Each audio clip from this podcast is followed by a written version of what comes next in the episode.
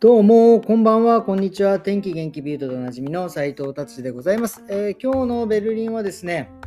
まあ一段と曇っていて、えー、まあ寒さはですね、まあ、マイナスに、ね、なってないので、まあこんな感じなのかな、いつも通りかなという感じでございます。それではビルド気になる記事いってみたいと思います。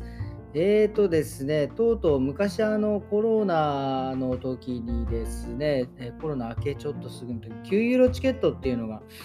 発売されて、まあ街中、それからあの新幹線以外は乗れますというのがあって、すごくね話題になって、もう本当皆さん大喜びして買っていろんなところ行ったんじゃないかなと思いますが、これがですね、今度、まあ9ユーロではないんですが、まあ、49ユーロで、これ、なんで9とか49とかなんか9好きなんですかね。なんだったら50とかね、なんか40とかにすればいいのに、まあまあ、それがですね、今度、そういう感じで5月1日からですね、まあ同じ感じですね、IC 以外は、えー、乗っていいというような、いろんな地方で乗っていいということですね、地方のバス、電車。えー、ただですね、5月1日からなんで、まあ、あのイースター休みっていうんですか、まあ、日本でいうそのゴールデンウィーク的なものが、え、あるんですが、まあ、そこでは、え、使えないっていうことですね。旅行はそこ使わないでねっていう、えー、感じでございます。はい。でもまあね、これは、えー、すごい進歩というか、すごいなと思います。こうやって国がね、どんどんそうやって政策、えー、もう本当目に見えるようにね、そういうふうにあの制作してくれるのは本当に素晴らしいことだと思います。はい、では次の記事行ってみたいと思います。次はですね、車の記事でございます。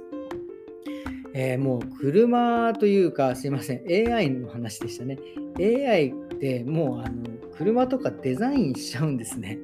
めちゃくちゃかっこいいと思って、多分まあいろんなデータをね、バーッと取り組んでそこからこうなんかかっこいい車をバッてつくデザインするんですがしかもデザインするのが例えば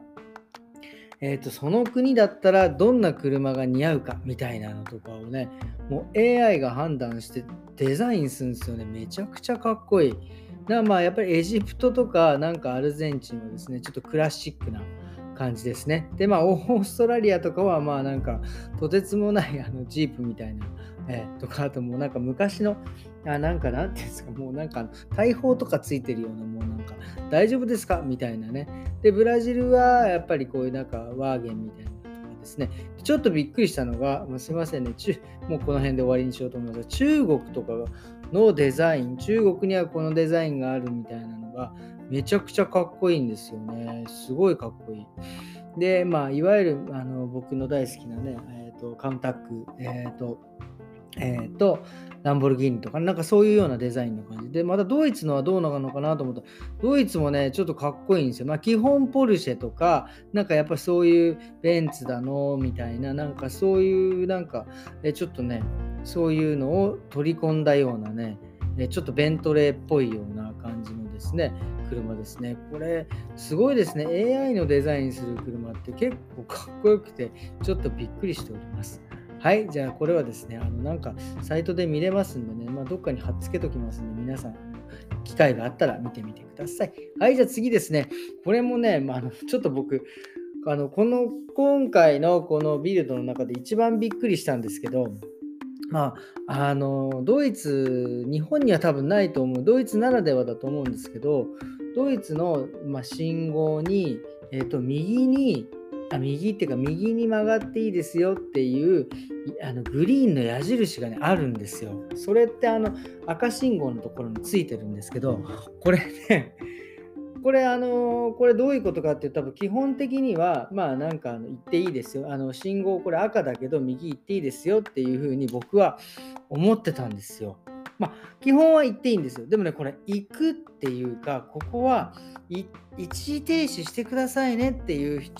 あのなんすか標識だったんですね。もう超びっくりですよね。僕今度もう一時停止もしたね、ほーんって言ってましたからね。これ、あの一応罰金ですね。これ、守らなかった。な守らなかったらですね、それ緑の,、えーと、緑の矢印のところで一旦停止して、で、え車が来てないかということを確認したら信号が赤でも右に曲がっていいよっていうことなんですよね。これ最高70ユーロの罰金なんですね。えドイツにで車を運転する方はですね、これもし見たら一時停止してください。本当に。いやー、びっくりした。これ、こんなことあるんですね。はい。まあ、僕、ドイツで免許取ったんですけど、まあ、さっぱり、さっぱりこの辺入ってなかったですね。で、さらにですね、まあ、交差点で、まあ、その、えっ、ー、と、70ユーロの、その、一時停止しなければ70ユーロ、えー、の罰金なんですが、さらに、えっ、ー、と、まあ、交差点で事故った場合、えー、まあ、まあ、例えばそれを一時停止しないで、まあ、ちょっと車、えー、自転車とぶつかったとか、まあ、人とね、ぶつかった場合はもちろんそこでも、えー、と罰金ですね、えー、120ユーロから180ユーロの罰金ですね。で、まあ、そこから、まあ、その先はもうね、その保険とかそういう問題なんでしょうけども、とりあえずそこは義務付けられているという、えー、ことですね。で、しかもですね、これびっくりすいません。えっ、ー、と、さらにその、えー、そのグリーンの矢印、右に曲がるっていいっていうやつですね。今お話説明した。あれ、右に曲がる義務はないんですって。あれ、だから曲がらなくてもいいんですね。曲がもうね、あの僕、あのその右に曲がりたくて右の車線にいてでその右のね なんかあの矢印があるところの信号でで右に行かないやつがいるからもうブンもうもうガンガンクラクション流してお前行けよみたいな感じにしてたんですけどこれ行かなくていいんですね。びっくりした。その人がの任意で義務ではないって書いてある。すげえな、これ。これ本当気をつけてくださいね、本当ね。これはあの僕に言い聞かしてるような感じでございます。はい、ということですね、今日はちょっとね、ビルド、びっくりする記事でございました。はい。でね、今日はですね、僕、あの、お休みでですね、まあ、久々にまた、えー、お魚をですね、ちょっと買いに行って、なんかね、イカが、なんかすげえ、年末にちょっとイカを買って、イカ鍋をしたんですけど、それが美味しくて、まあ今日はもう、あの、新鮮そうなイカだったんで、ちょっとね、イカの刺身に、えー、しようと思って買ったんですけど、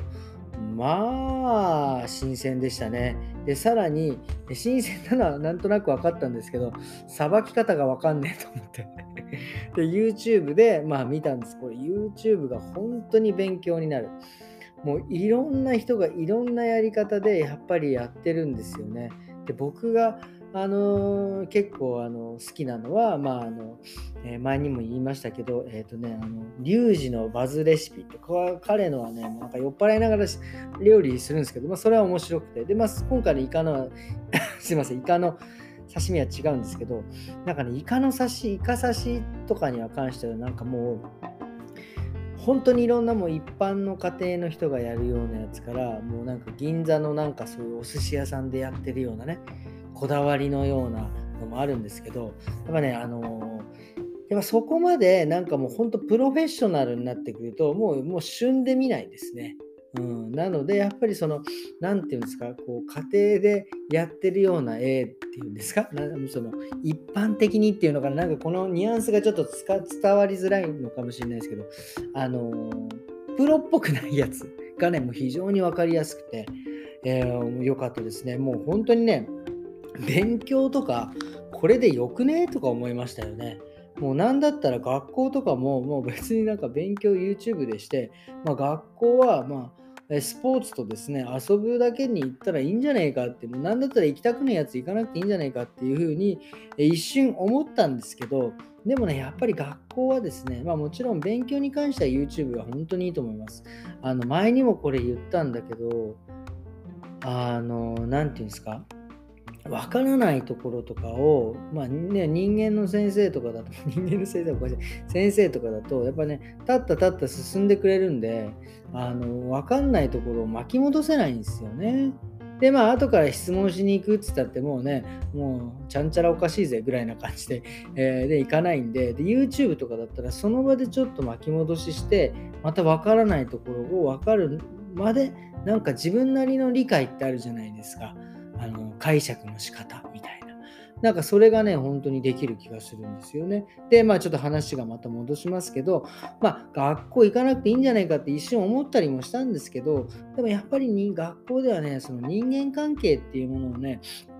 やっぱり学ばなきゃいけない、え学ぶ大事なところなんじゃないかなっていうのは僕は思いますね。まあ、だって、まあ、人間ね、あのー、まあ、社会に出て、えー、ね、いろいろ家族を持ってとか、まあ、友達作って、もうほんと人間の中、人間ばっかのところで生きてきますからね。これやっぱちっちゃい頃になんかそういう人間の関係とか、そういうのをですね、えー、学ぶことっていうのは、えー、大事なんじゃないかなと思います。でそしてですね、やっぱその人間関係の中からですね、あこの人はこういうタイプなんだとか、あこの人はこうなんだっていうのをですね、どんどん自分の中でケーススタディで入れていくとですね、結構いろんな人にこう対応できるように、えなっていく、えー、人になっていくんじゃないかなっていうふうに思いますね。それは本当最近ちょっとね、やっぱ僕もこういろいろ、